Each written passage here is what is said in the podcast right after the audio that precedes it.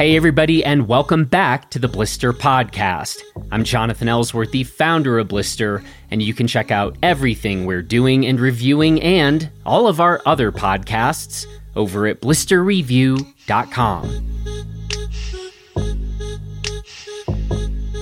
Our guest today is Dotsie Bausch, who is, among other things, a seven time USA Cycling National Champion, an Olympic medalist, a featured athlete in the film The Game Changers, the executive director of Switch for Good, and a remarkable person with a truly remarkable story. Now, for those of you who haven't yet watched the film The Game Changers, I definitely encourage you to do so. We've included links to the trailer of the film in the show notes to this episode, and mostly I would just encourage you to watch the film with an open mind and see what you think. Now, in this conversation, Dotsie and I will be discussing a number of topics related to the game changers, including the work that she is doing with Switch for Good, and we also discuss Dotsie's very unusual path to an Olympic podium. As I said, Dotsie has a truly remarkable story, and I am really looking forward to sharing this conversation with you. So let's go ahead and get right to it. Well, Dotsie, how are you today and where are you today? I am hanging tough, just like all of us during this period of time. And I am in Southern California in Orange County where I live. I am really looking forward to this conversation today. We have a lot of stuff to cover. And so um, I'm going to do my best to be efficient here, which is probably not my strong suit. But um, I think to to get started, I want I wondered if you could take us through a bit of your athletic background and trajectory. You know, basically what kind of sports were you into as a kid? And if you could kind of outline or trace for us you know this path that where eventually you ended up on an olympic podium uh, in team pursuit i think that would be an interesting place for us to begin. Okay. Well it's maybe the most untypical uh, untraditional route that you probably maybe have ever heard. Uh, I did didn't do any sports growing up. Uh, I grew up in Kentucky, and uh, I grew up, as you might guess, around horses. Mm-hmm. My uncle and my grandfather were both in thoroughbred uh, horse training and racing. So I grew up riding saddlebreds, and I did compete, but I would definitely label the horse as the athlete, not the uh-huh. person uh-huh. in that in that sport. So I guess I grew up competing. I've always had a competitive nature, uh, much more with myself than with others, um, which is really what eventually led me to um, team pursuit, actually. Uh, but it was maybe about I think I started riding when I was three and uh, and and stopped when I went to when I went to college at Villanova. So some good years there, good competitive years. But I didn't grow up, you know, building this incredible yeah. cardiovascular system yeah. or incredible muscular system or incredible anaerobic system. So little little bit different, but uh, traversed through uh, college at Villanova, and about halfway through, I was um, became very sick uh, quite quickly with uh, anorexia and almost lost my life to it. Went in and out of a lot of treatment, inpatient and outpatient. And towards the end of that healing journey, I, I find, you know, it, it, like a lot of um, addictions, disorders, diseases, it was a lot of up and down for a while. Rock bottom was a suicide attempt running out in the 76 freeway in Philadelphia in the middle of the night. Um, was not obviously successful. And um, that was um, a bit of a turning point, and I started working with a therapist who ended up saving my life. I had worked with many others, and I just hadn't connected well. Plus, I wasn't ready. Uh, so I worked with her for a good, good couple of years, and towards the end of that process together, when I was so so much better, I mean, so much more healthy, and really considered myself uh, healed. I mean, we, we had we had done some really deep work. Uh, she's a meditation therapist, and so she she gave me a lot of tools, and I worked really hard um, to get out of that and to get better. And by this point, I was living out in Los Angeles. I had moved out to Los Angeles by, by, by that time. And I had a deep desire. And I think she knew from our very first session just to be able to move my body in a healthy way again. Because as part of my anorexia, I had over exercise disorder, as many do. And so it was, you know, a very unhealthy space to be in working out seven, eight hours a day, which is what was happening. And so um, she knew that my eventual goal would be able to move uh, healthfully again. And so she just suggested to me in one of our last sessions, I want you to pick something that you don't really have any you know negative connections with right? So in other words don't pick the treadmill or the stairmaster or the elliptical or the, yeah. you know those things that you sat in the gym on for for many many hours a day. And so i just was like what about it what about bicycling what if I got a bike? You know, it seems like it's sunny here all the time. I've only been here for a few months, but but it's January and it's 70 outside. So I think riding up and down PCH and up and down the Santa Monica Mountains, you know, if I can make it, just sounds really freeing and like such a gift to um, the just the the, the confines uh, that I was living in with my eating disorder because I definitely got to where I just could barely move and I, I wasn't participating in work or relationships or even being outside. I mean, I spent, you know, almost the entire time either alone in my room or alone at the gym. Uh, and so I chose the bike. So yeah, if, 13 years later, I was on the Olympic podium, which is just, you know, just knee slapping, laughable to anyone who knew me back in those uh-huh. days when I was sick, or even before then. I think really like that would have, it would not have added up. But I feel very grateful that I chose the bicycle because I'm well aware that if I chose, you know, gymnastics or beach volleyball. I would not have made it to the Olympic Games because you have to start those, you know, when you're like four. But uh, for whatever reason, there was a, you know, there's there was obviously some talent there, some, you know, some natural innate talent, and then just a deep desire to follow a dream is, you know, and I just didn't quit is really what it boils down to. And so, just to keep the timeline straight, when you get on a bike, I mean, that's around 1999. 98, early 98. Early 98. Mm-hmm. So, I mean, almost kind of literally had not been on a bike until then. Very literally. well, I mean, I think, you know, everybody had their like banana suit yeah. bike with like the orange flag yeah. when they're 10. And, and I, I had one of those. So I've been on, I was on a bike you know, whatever, when I'm eight, nine, yeah. 10, you know, to ride to my friend's house down the street. I just assumed you rode a horse to your friend's house. So thanks for clarifying.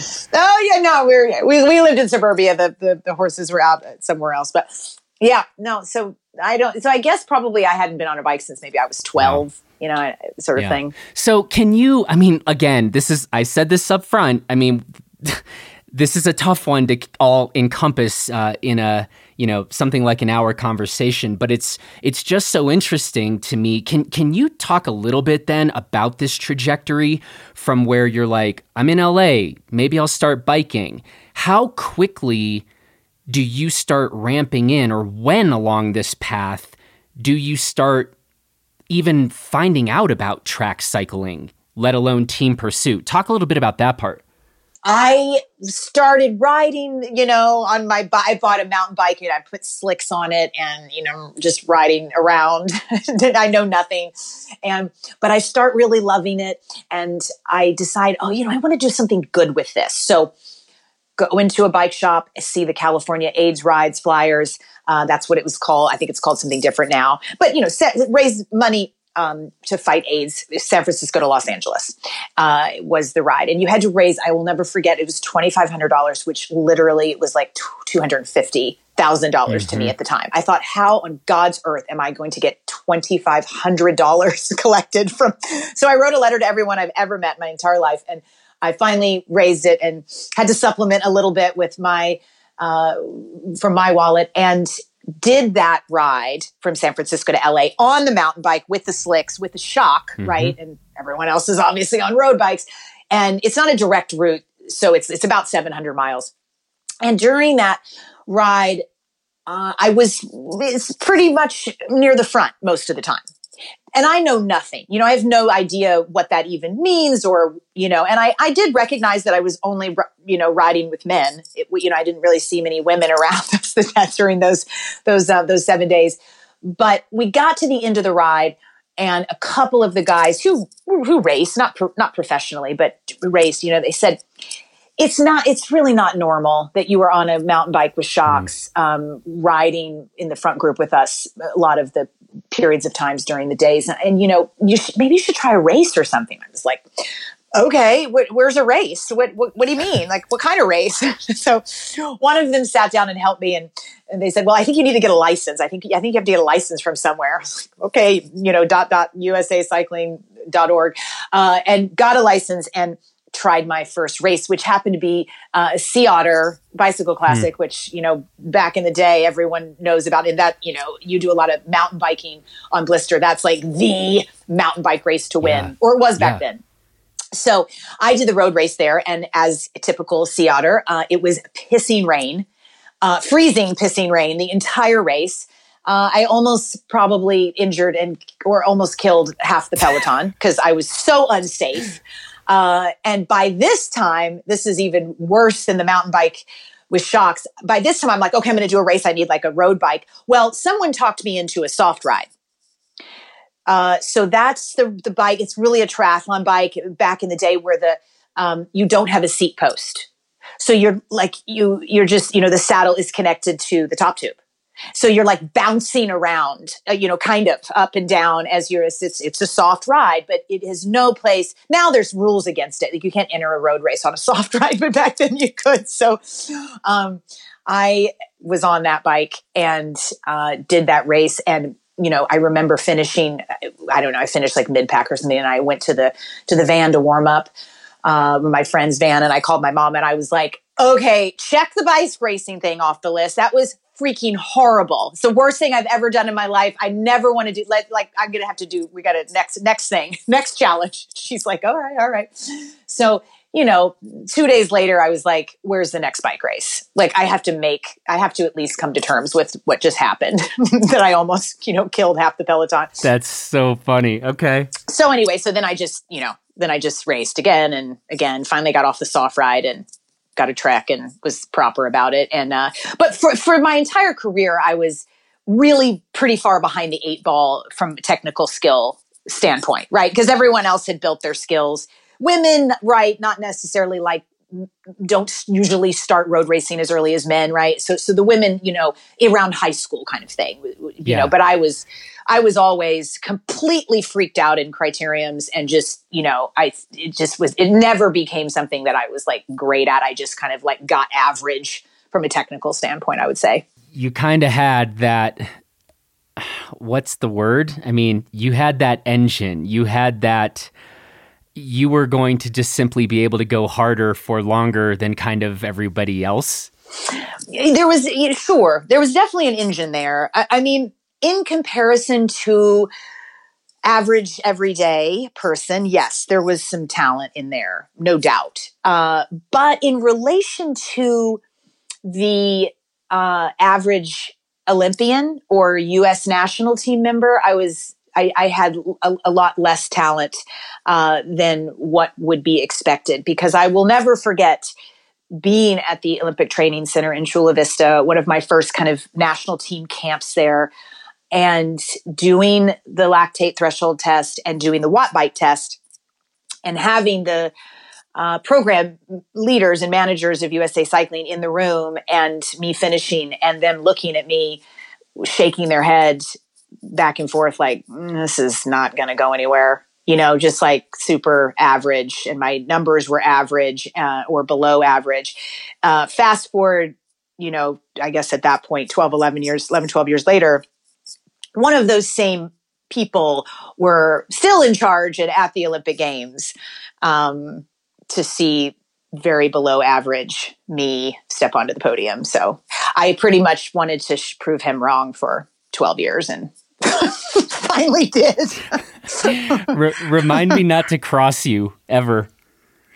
I think that really made me mad. I mean, could, you know, they could have shook their heads like when I after I left, or when I turned around to get a sip of water, or there would have been a lot of times. You know, it's just yeah. But maybe who knows? You know what? Maybe they knew exactly what they were doing and knew that that would make me crazy, and and you know. Yeah. but see, see, that's my point though. You are talking about talent what I was asking you about actually has nothing to do with talent. I think it's about will, right? And and mm, okay. Well, when you said engine, I guess I was just thinking like the physical. physical no, engine. I, I this Right, the mental the, the the the mental engine, right? I mean, some people have that and some people don't. Well, I would, I would, I would agree. I think that is something that is really innately born in. You know, I've discussed this multiple times and and and thought a lot about it. Read different books. I, I think it's really hard to develop. I mean, it's it's if if it's if it's in there, it can be developed, no doubt. Uh, but if it's just not innate, innately in the hardwiring of your personality, right? Like what you're born with, hardwiring being right, what you're born with, and soft wiring being what you learn as you go, and you can change your soft wiring. Uh, but hardwiring, not so much. And I, I think it's just, yeah, it was just there. It was I, from when I was teeny tiny. My mom said I always was, you know, she would help me do whatever. Here, let me tie your shoe, let me tie your bow, whatever you do with little girls. And I was always just like, no, I'll do it. I just really, mm-hmm. you know, so I, I think it's just, you know, it's just part, it's just part of my DNA. I want to get talking to you about Switch for Good and the work that you're doing there. But just before we get there, I still want to hear a little bit more about how you made the specific move into track cycling and team pursuit. Yes. Yeah. Yeah. Yeah. Well, it's what a, it's just, I always loved watching track cycling. You know, it's such, a, it's when done well, it's such a oh, beautiful Oh, thing to behold. I I mean, you know, all of the disciplines of it. So, like I said, I was racing on the road for about 10 years and I was 34, 35 at the, by that time. And I was kind of felt like I was just at the end of my career. You know, I had way surpassed anything that I ever thought I would reach as a road cyclist, you know, won some big races, whatever, and just was like, you know, that was satisfying. That was that was such a cool journey. It's so unique, and I I should probably get on with my life and you know find a real job. and I was in Australia, um, which was a the beginning of the road season. Always started in Australia, and a really big race there. And I did a prologue uh, there and won against all the best in the world. And I came home and my coach said, you know, I think we've really identified, you know, you've got that talent that is a mix of aerobic and anaerobic capacity. Uh, you know, I could never, you know, I could, I could sprint. Eh, I was always like a queen of the mountain type of person, you know, that, that shorter distance, but I had an, an incredible amount of power, but I could never climb with the climbers if they were going to do like a 50 minute Yep. climb, right? Like that was that. Eh, so it was more of the, so anyway, so he suggested I try p- eh, pursuit on track. And I was absolutely petrified uh, in every way, shape, and form. I remember, you know, I had gone to the track before to watch people race, but I, I and, and had been asked to get on the track, and I was like, absolutely not. I I I, I, the, I cannot understand the physics of why the tire sticks at 45 degree angle. Like I, I will not be doing that.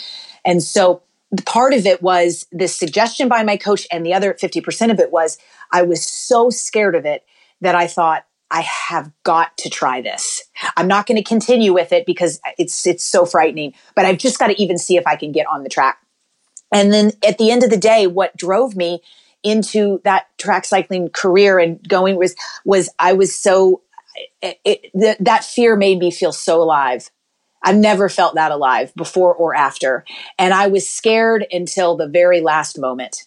I mean, I, my teammates will tell you, I, it just, it was, you know, not down on the blue line where you race, um, or the black line, sorry, but w- training because you use the track, you know, you use the banking of the track. And, you know, we do a lot of our flying efforts way up on the top of the track and, and come down and you do like, you know, three laps before you start. Just absolutely just heart pounding fear for three and a half years.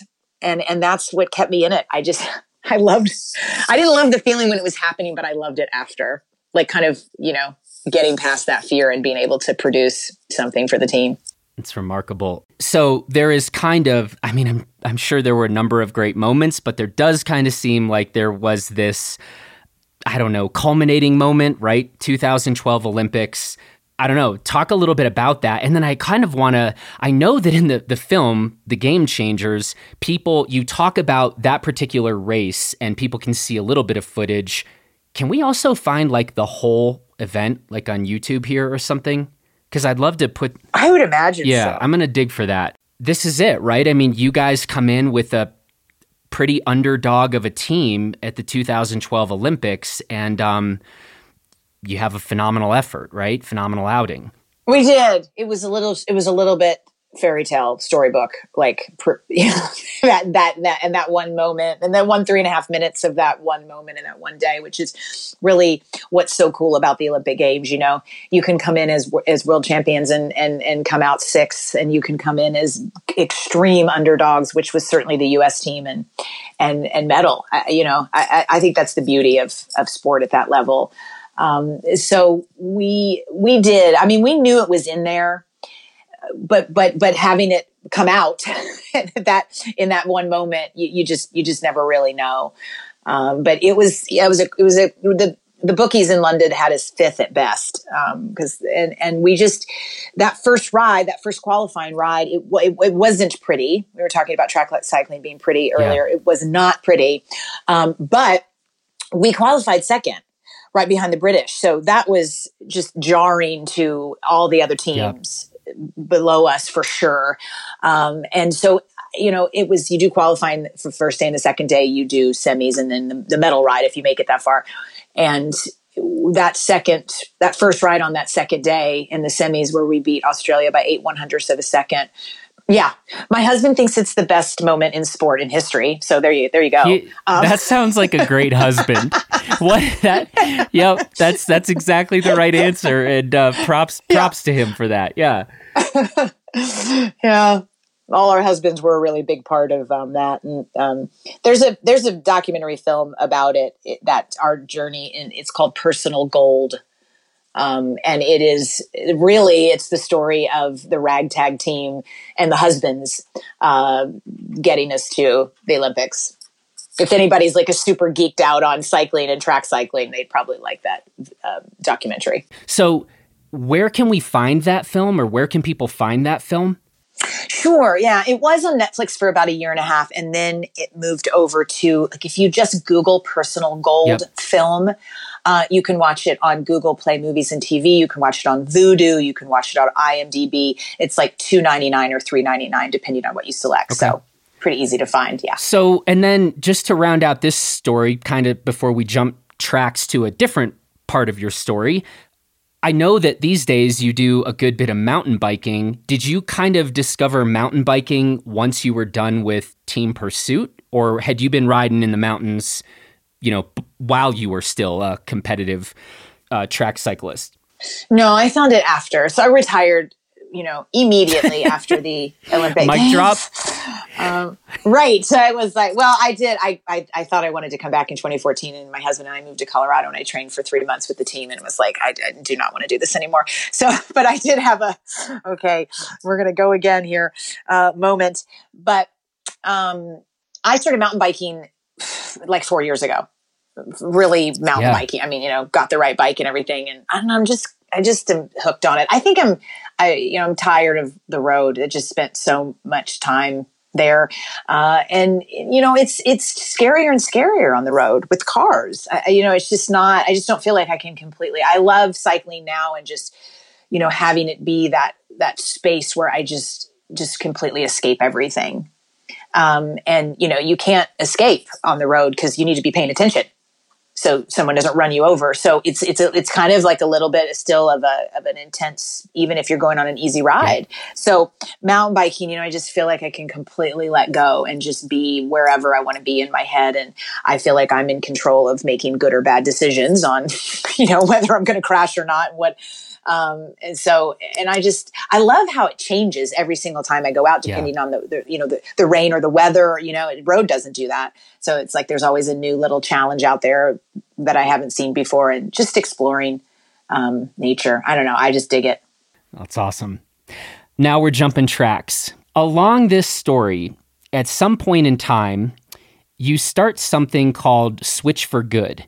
And I think the way I want to do this is maybe give us your kind of brief explanation of just you know your kind of one sentence what is switch for good but what i really want is then the backstory how we how we got to that point and and and your your work there Yes, um, it's a little bit of a D- David and Goliath backstory, which I can certainly share. But Switch for Good is is a health and performance focused nonprofit that helps people to switch over from you know animal based foods to plant based foods, and we we kind of specifically focus on dairy and removing uh, that animal food from one's diet for a variety of different reasons, health reasons and performance reasons, as well as planetary yeah. responsibility reasons. Um, so, but the backstory is just you know as I was you know, traversing the last couple of years of my career and starting to move over to a plant-based diet during that period of time,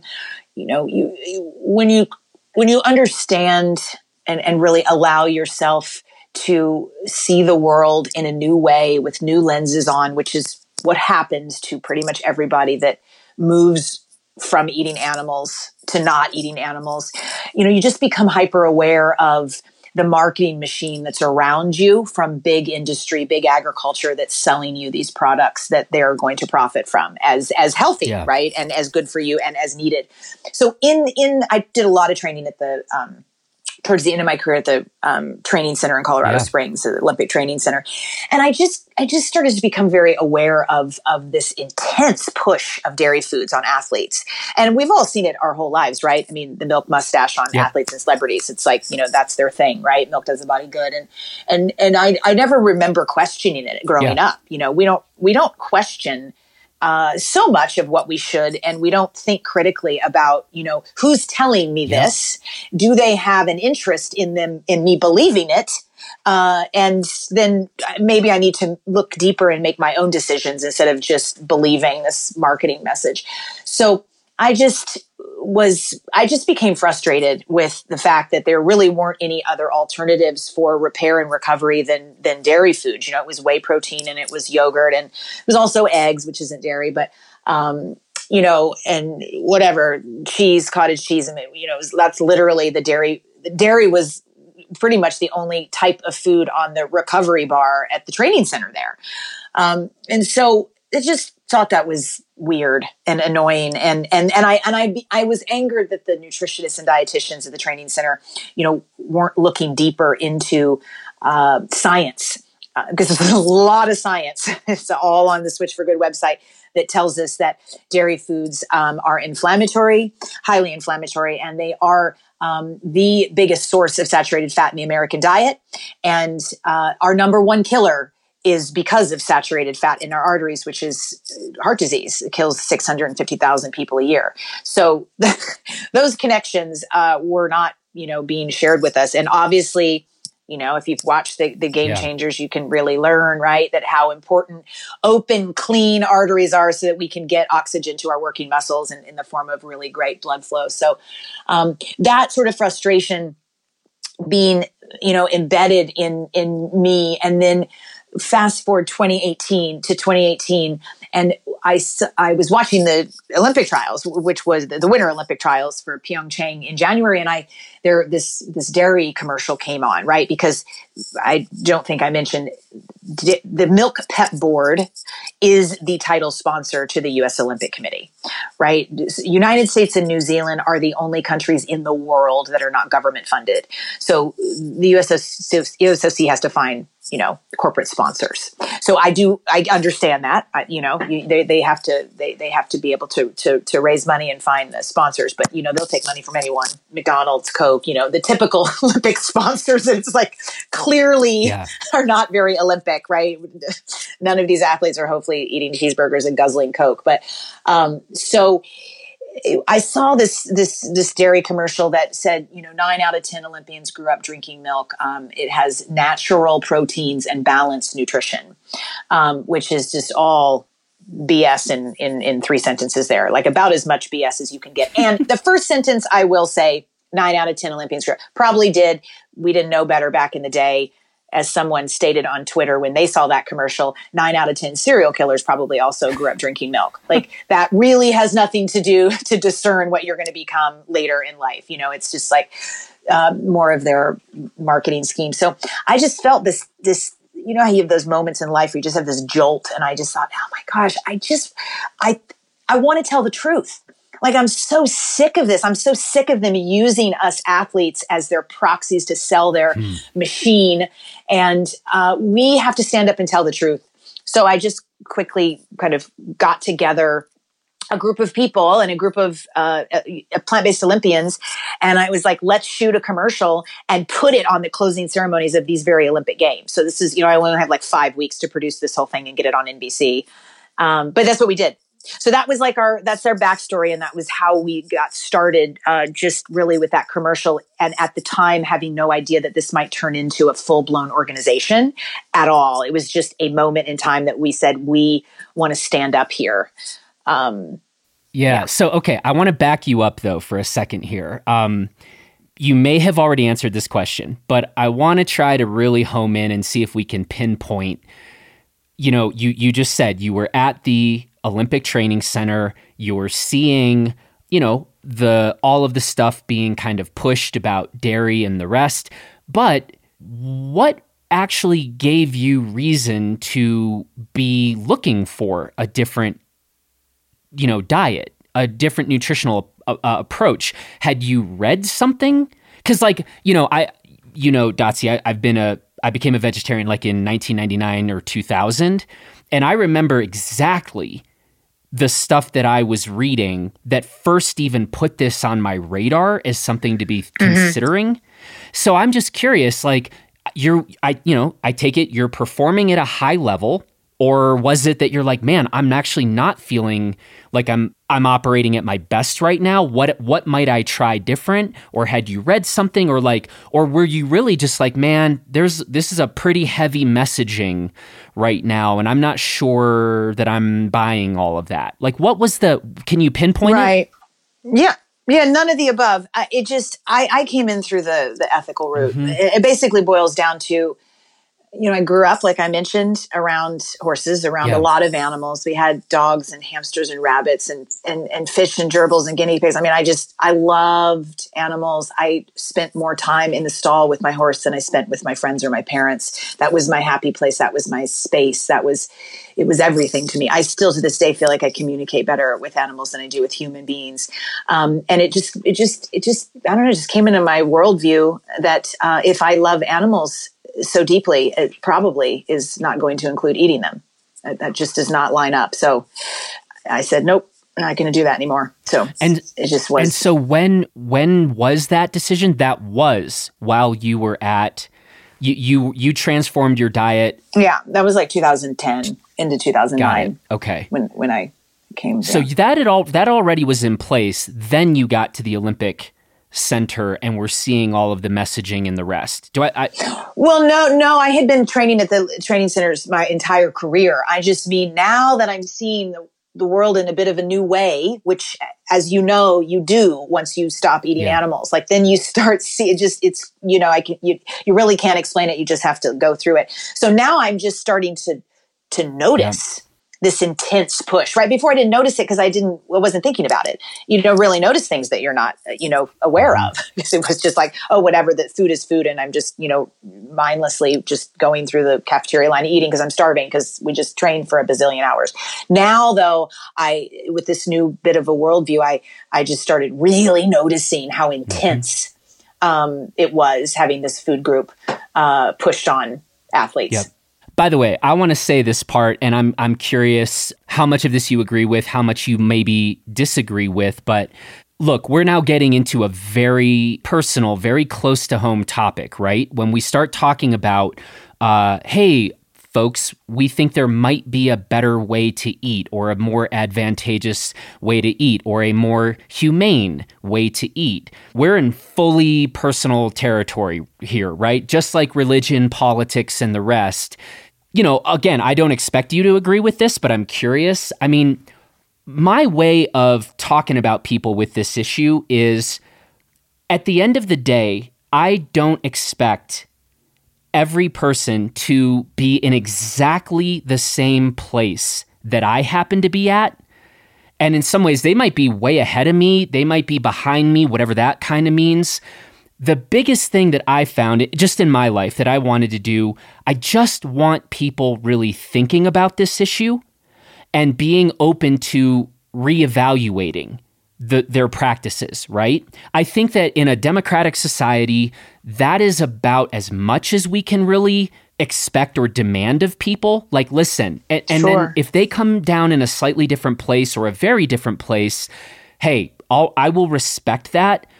I just want you to be open to doing the work and thinking through, like, why is it that you do what you do?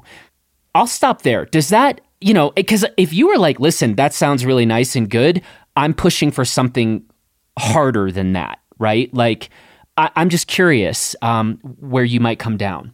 Yeah, no, I agree with you. I mean, I come across that all the time, right? That question in in terms of people say, you know, how do you reach the person who doesn't want to be mm-hmm. reached and do, and is shut down? And I say, you don't. Mm-hmm.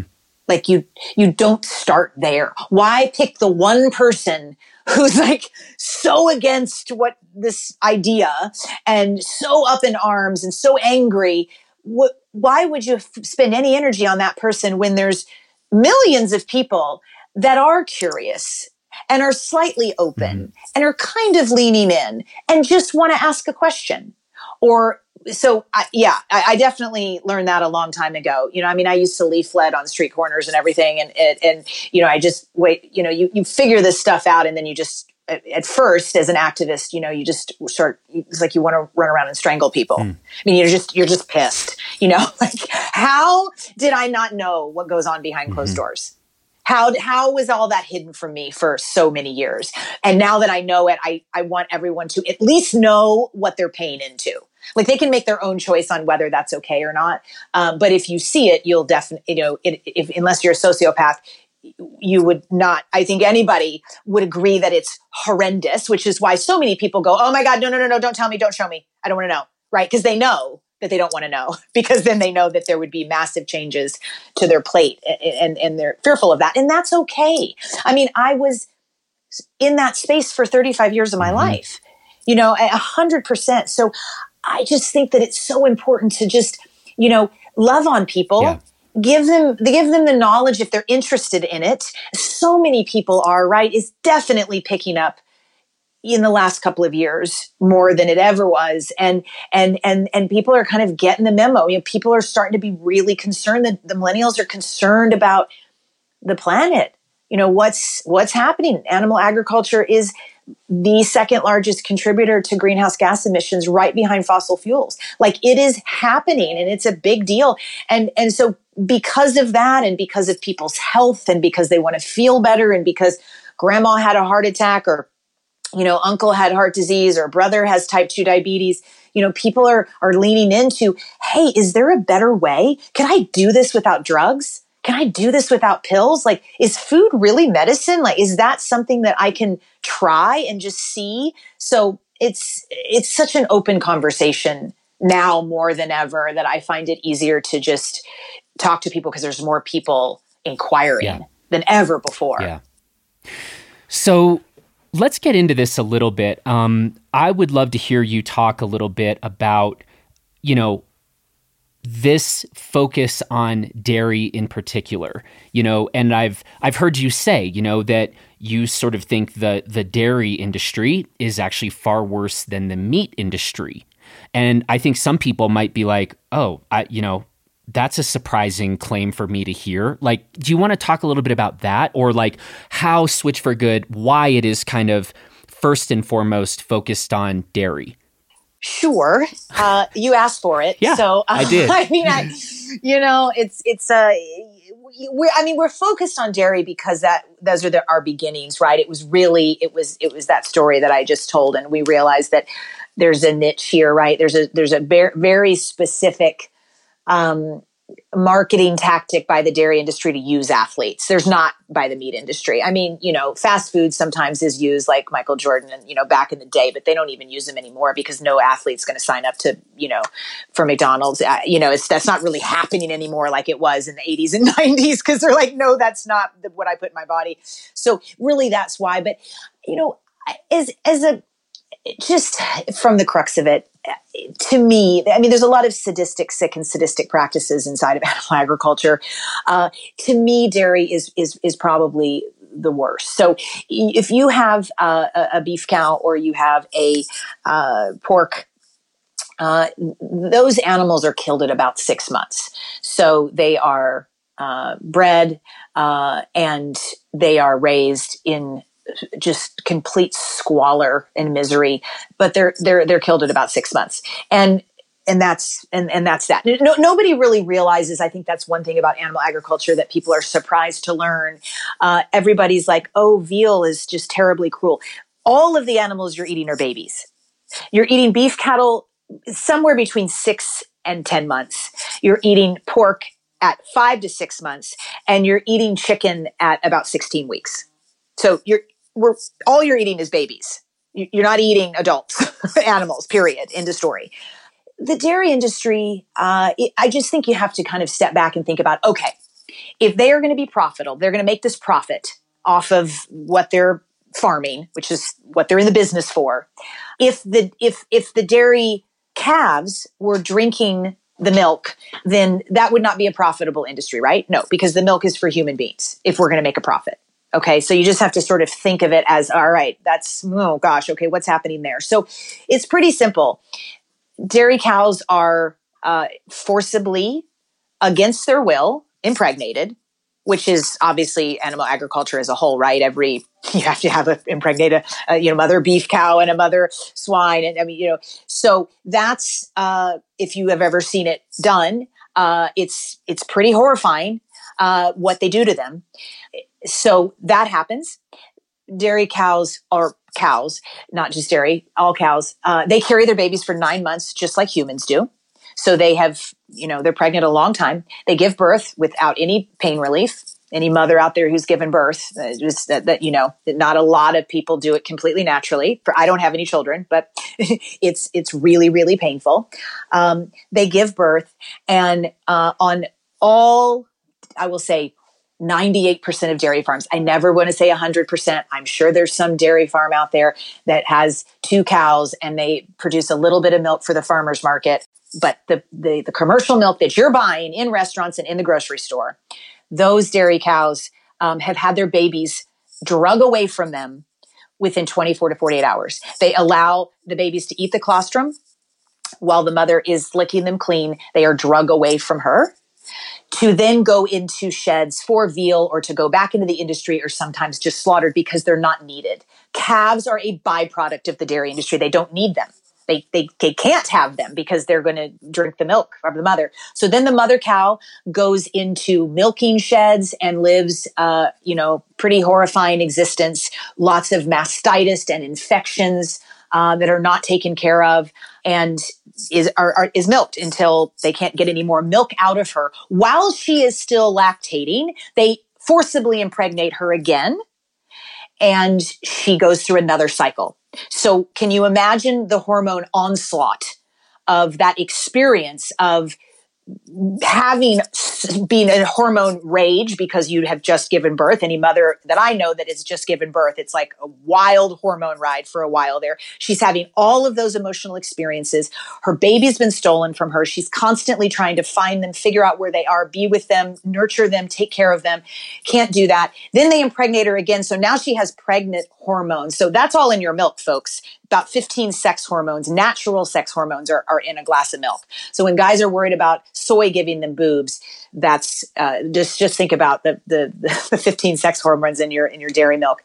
And so that is a cycle that a mother dairy cow will go through for about four or five years until she no longer becomes profitable from the industry and then they kill her. Dairy cows are your McDonald's hamburgers. Um, that's your cheap meat because they don't taste good anymore because they've been through such, you know, their bodies have been through so much. So they're not, it's not tender and, you know, whatever, all the pe- things people expect in their meat. Um, so yeah, that's, uh, it, it just, it, as a feminist, uh, as a womanist, I, I, have immense problems uh, with forcibly impregnating any living being against their will, um, and then to to you know to remove. I I think babies and moms belong together in all species, and for a food group that we consider, you know, society considers a food group. I don't consider it a food group for humans. We're not milking our dogs. Yep. We're not milking, you know. And if you really want to be economical, well, it would just be much easier get a dog get them preg, you know, forcibly impregnate them, let them have puppies, kill the puppies and milk the dog, which sounds fucking insane yeah. to people, right? Like, what did she just say? Yeah. What, what's uh, there's zero difference between what you're buying in the store and doing that to um, and then you'd have free milk right you'd have it you'd have it right there you could get a big dog if you want to have lots of milk um, but uh, it, there's there's so many things with that process that are wrong and again like i was saying for a food group that we don't need and is killing us i mean there's there's absolutely zero need for it and you get all the nutrients that dairy industry likes to sell you that's in milk. Of course, it's in milk. It's breast milk. It's for a growing baby. So yes, there's nutrients in it, but you can get them all in in other in other sources. So um, we're we're basically the you know we have this industry, and there's no reason for it because we don't need this. Well said. Well articulated. And to to bring it back, I think it is really interesting what you said that it was like when you you you talked about this a while back, but like when because I did find it frankly a little bit interesting. I was like, why why dairy? Why is that mm-hmm. kind of becoming the target here as opposed to sort of the whole meat industry in general? And you saying the way that athletes are still being used as marketing devices to perpetuate this idea that if you want to be if you want to be an optimal performer which we all do, you got to go this path. And for you, as an Olympian, to be like, hang on a sec, you know, that actually makes a ton of sense. And and um, it is one of the things that I really appreciate in the movie The Game Changers. There, you know, Schwarzenegger talks about this as well, just the the marketing tactics. Mm-hmm. And um, you know, I don't blame companies for trying to market products, but I also very much believe that it is our job as potential consumers to evaluate and try to understand the marketing that's happening in any industry about any product. Yeah.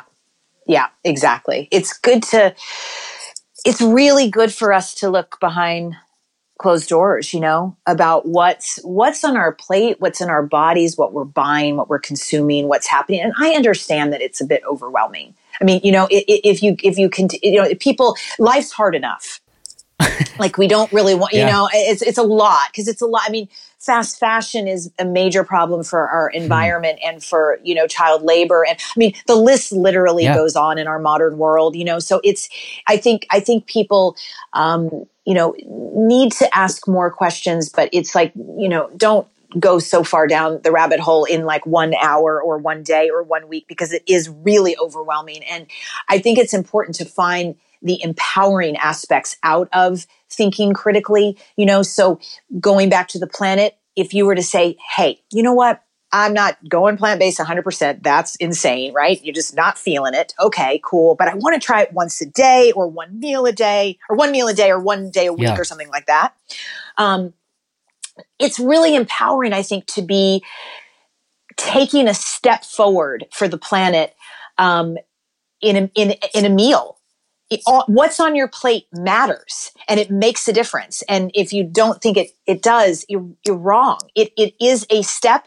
And as you take that step, you'll probably take more steps. You'll probably share with people who will take more steps and it will have a big ripple effect.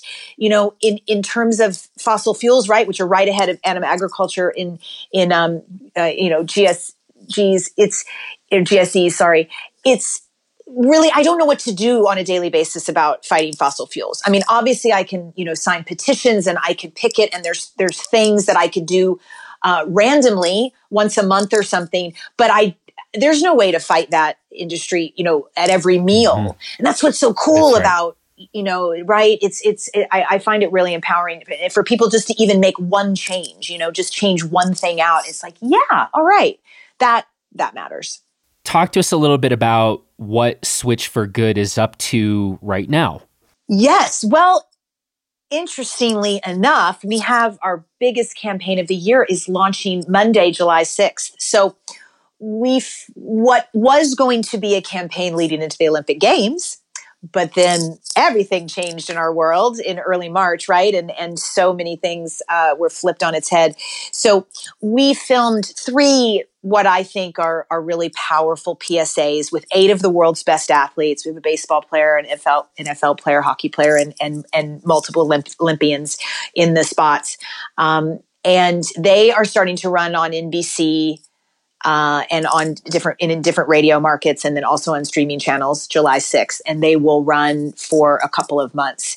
Uh, so it, it's a it's a big education campaign. It's a big brand awareness campaign. It is a, is a campaign that will, you know, hopefully spark a lot of people to to ask more questions, like we're talking about. Come to Switch for Good, learn learn the science, learn the health, and and and learn how they can better their performance, not just as an athlete, but just everyday output. You know, everybody's just trying to most people are just trying to be the best version of, of themselves in whatever they're doing, whether it's being a great mother or uh, great at business or a great artist or a great politician or whatever you're doing. So, um, so that, and then in the midst of all that, we are uh, fighting the dietary guidelines to get um, dairy removed, which is uh, part of our policy work. Um, we are. We also have a research arm at Switch for Good. Um, we're doing research in the fall that looks at the uh, inflammatory effect, effects of high fat cow's milk versus high fat soy milk. We did a, a pilot study last year. Um, so we have a, a, a, research aspect what we're doing, and we have a really big, uh, comprehensive scientific review report that's actually uh, going to be released in early hmm. August um, that takes a really in depth look at uh, the history uh, of milk marketing, uh, the tactics that they've used, and then it is a deep dive into uh, milk as it affects health and performance and long term ill effects um, on health and performance. It's written by six MDs and two dietitians. So that's going to be something that goes out to media, of course, but it is going to be also delivered to every performance director of every major ball sports team in the States and um, uh, uh, many, many athletic directors in of colleges, universities, and high schools where, you know, milk and j- built with chocolate milk specifically is. Um, you know, peddling their product uh, in those programs pretty, pretty in depth. They spent the milk industry spent $90 million last year alone on marketing. Um, so yes, we are up against a giant because we do not have 90 million. Um, and uh, so, yeah, it's, it's going to take, it's going to take some time, but that's kind of, you know, what we have going on this summer. It's a lot. It, it is. My team is, would, would, would, yes, they would mirror what you just yeah. said. um, and where do you think we are on the curvature here? I mean, has the acceleration already started here, like in a significant way, in terms of, say, elite collegiate programs? Uh, are professional leagues or are you like no not not yet not to not i wouldn't i don't want to say we are already on the kind of acceleration we are still working hard to try to get there um, what, what would you say about that kind of trajectory well, just, I mean, the American public in general, I mean, we know that 50% of American adults buy a plant based milk versus a dairy milk. So that's huge. Yeah. And plant based product sales were up 26% this year in the first quarter versus last. Um, so it, you know, people are definitely getting the memo and educating themselves and leaning into more plants from a perspective of of you know university and pro sports you know i think we, we started a program with the LA Clippers, like, you know, last fall before coronavirus when we could actually go there and, and, and their performance director, Dee Brown, who you know anybody hell yeah, hell yeah. that um, followed in the 80s and 90s know he has he's the Reebok That's pump right. guy right when he used to like pump yep. up his shoes um, he's on a plant-based diet and and and he got a hold of of us at Switch for Good last fall and was like come in here and you know teach this to the players. Um, and so we went in there and, and, and did that. And it's I, you know I, it's it's definitely it definitely takes somebody from within to you know, want to learn a new way or want to learn an alternative way, you know, and especially, you know, you know, we haven't even talked about lactose intolerance, but 65% of the world's population is the side effects of lactose intolerance are pretty nasty, right? Everything from exacerbating breathing problems and asthma to, you know, dry cough to stuffy nose to major gastrointestinal issues, cramping, diarrhea, bloating, constipation. I mean, it's pretty, it's pretty nasty.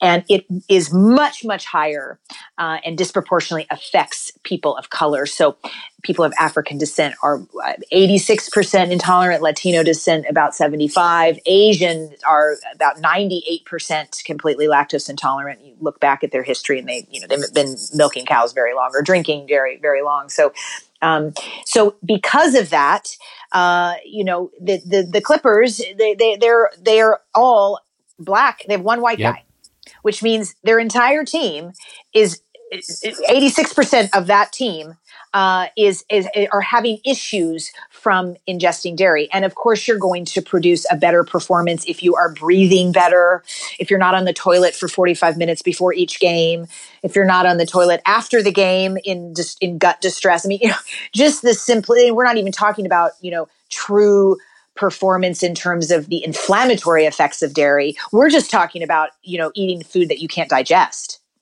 and and having those side effects. So, you know, it's it's interesting to see, um, you know, the different sports teams who you know have more people of color who are opening up to. Holy cow, yeah. that is well.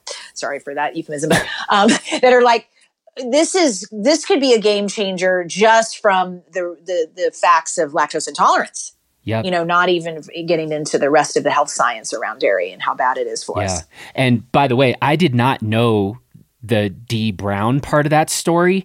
But what I did know is Chris Paul has become a big advocate. And Chris was mm-hmm. at this the Clippers. I mean, I it, I think they got the timeline right. I mean, Chris was with the Clippers. It's got to be he must have been hearing this. I don't know if that was the impetus for him, but um, yeah, that's a great question. I don't know either. And you know, but um, and then there's also you know John Salley um has also become uh, he was actually one oh, of the yeah. first people I knew of, kind of a former NBA player that was talking about this. And it's always just so interesting. I remember when I first learned, like, John Salley's in.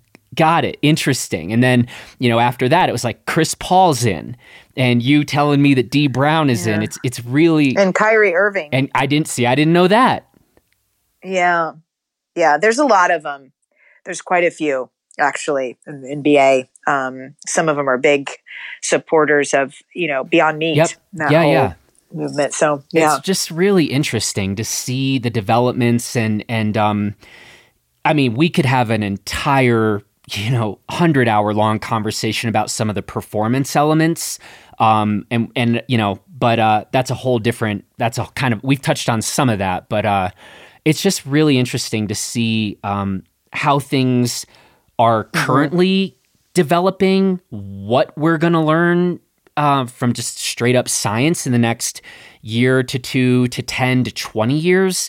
And, um, you know, and look, I, I, I understand there are still, I, I always, in having these conversations, you know, there are those folks on the keto diet. There are folks that are, you know, operating on sort of like not the kind of factory farm meat that we have mostly been talking about, but like there are definitely some people performing at a very high level. Um, frankly, they don't talk so much about dairy, right? Um, they talk about kind of like ethically hunted meat in some ways. That's a that's again another different topic. So I do think it's possible for certain individuals to operate at a peak level on different diets but what we're kind of talking about is, I think right now, showing and doing the scientific work about some of the you know some of the problems. Um, and you've just laid out well like the lactose intolerance stuff. And i think we're still at a point we just need to get more information on more people's radar. Yeah because i think it's more the conversation is is more that there's there's people performing on all different types of, of food. Yeah. I you know i want to see the keto people's hearts and arteries in 20 yeah. years. Yeah but nonetheless, right now, right, whatever they're, um, but the point I think is more, and really was the point of the game changers, is that if you do desire yeah. to not eat any more animal products, it is not only possible for you to thrive and perform at your peak, you could be better than you ever thought you could be. And and, and it's just that knowledge. Yep you know, it is possible because I get that all the time. Well, you don't know if you would have won a medal if you'd mm. been eating meat. Mm-hmm. Oh, of course I don't. Mm-hmm. Of course I don't. I would never know that. But I do know the gains that I made on a plant based diet. So the point is that that is possible. Yep. It is all because really, right? Because we have been just, you know, our minds have been so twisted by um, meat and dairy for so many years. As we well know, most people think that protein can only come and should only come in the form of animal. Right. Right. Like that's the only place you can get protein, right? Which is obviously ridiculous and untrue. Um, but that's, you know, that's what the public, uh, general public consciousness believes. So that was, you know, this film just kind of saying, Hey, wait a minute. Mm-hmm. it's, you know, there, there is another way and you can thrive. Yep. Yep. Dotsie, what are the best places for people to follow along with the work that is happening at Switch for Good? If you do have a desire to understand more of the science behind what we're talking about, because I, I personally find it fascinating. Yeah. If you go to switchforgood.org and it's switch the number for yeah. good.org, um, uh, right there in the menu is why ditch dairy. Super simple. Uh, and there are four reasons, which happen to be our four in the in the four in Switch for Good, and it's health, performance, planetary responsibility, and food justice, which we talked about yeah. a little bit. Um, how dairy disproportionately affects people of color. So, um, but if people click on enhanced performance, uh, you're going to have all of that science that we didn't get to go over, you and I, in understanding how uh, dairy and animal foods negatively affect performance and the, and the power of plants. So go there and, and, and dig into the science if you want. Um, but as far as like our current campaigns, you know, definitely just staying tuned to our social media is probably best. So we're, we're switched for good everywhere um, on Instagram, Facebook, um, Twitter. We're switched for good org. Okay because um, somebody took Switch for Good and it, of course, is doing nothing with yeah. it, but won't let us yeah. have it. So, um, yeah, so that those that's probably the best place to stay, like you know, just right up to the minute on things that we have going on. I want to let you get going. I am really grateful for this conversation, and uh, I really, really admire not just the work you're doing, but how you're going about it. Oh, I really appreciate the support and and for having me on, and and for not being afraid to go deep I really appreciate that. that you could say a lot of things about what we do at Blister, but uh, a fear of going deep is probably not one of the things we would often be accused of. So, um, by the way, we also didn't talk about your podcast. So, people, you're doing a podcast. Welcome to the podcasting world. Yeah, so fun. Yeah, we've been on about a year, and I co-host the Switch for Good podcast uh, alongside Alexandra Paul, uh, who a lot of people know from all the, her years on Baywatch. uh, but she's also, you have to mention that, like the red, yeah, she's amazing. I could never have run around in that red suit for for that long, but uh, she's she um uh, yeah, she is just extraordinary. Longtime animal hmm. activist, mm. also a, a, certified health coach. And we, yeah, we just take people on a journey mm. of, of, of switching right under. And we have you know doctors and dietitians and amazing athletes and and just people doing cool stuff in the space and and so they can tune into that. We we record audio and video, so it's you know you can find them on the YouTube channel or you could just find them on your favorite podcatcher. Great, great. Switch for Good podcast. Yeah, yeah thank yeah. you. Dotsie, I'll let you get going. Thank you. I hope our paths cross down the line. We're, we're going to either get you to Crested Butte or I'll get out to California. We'll do some mountain biking together. Get out here and mountain bike. I can't breathe in Crested Butte, so you're going to have to come here. All right, fair. I have this limit. Like, I can't go above 7,000 feet or nothing works in any of my part of my body. fair enough. Um, well, I look forward to uh, talking again at some point down the line. And um, yeah, thanks. Me too. Thanks again for everything you're doing. Yes, thank you very much. That's it for this edition of the Blister Podcast. Thanks so much to Dotsie for the conversation. Thanks to Jared Farley for producing this episode. And thanks to you for listening. Now, please take good care of yourself and everybody else. And we will talk to you again next week.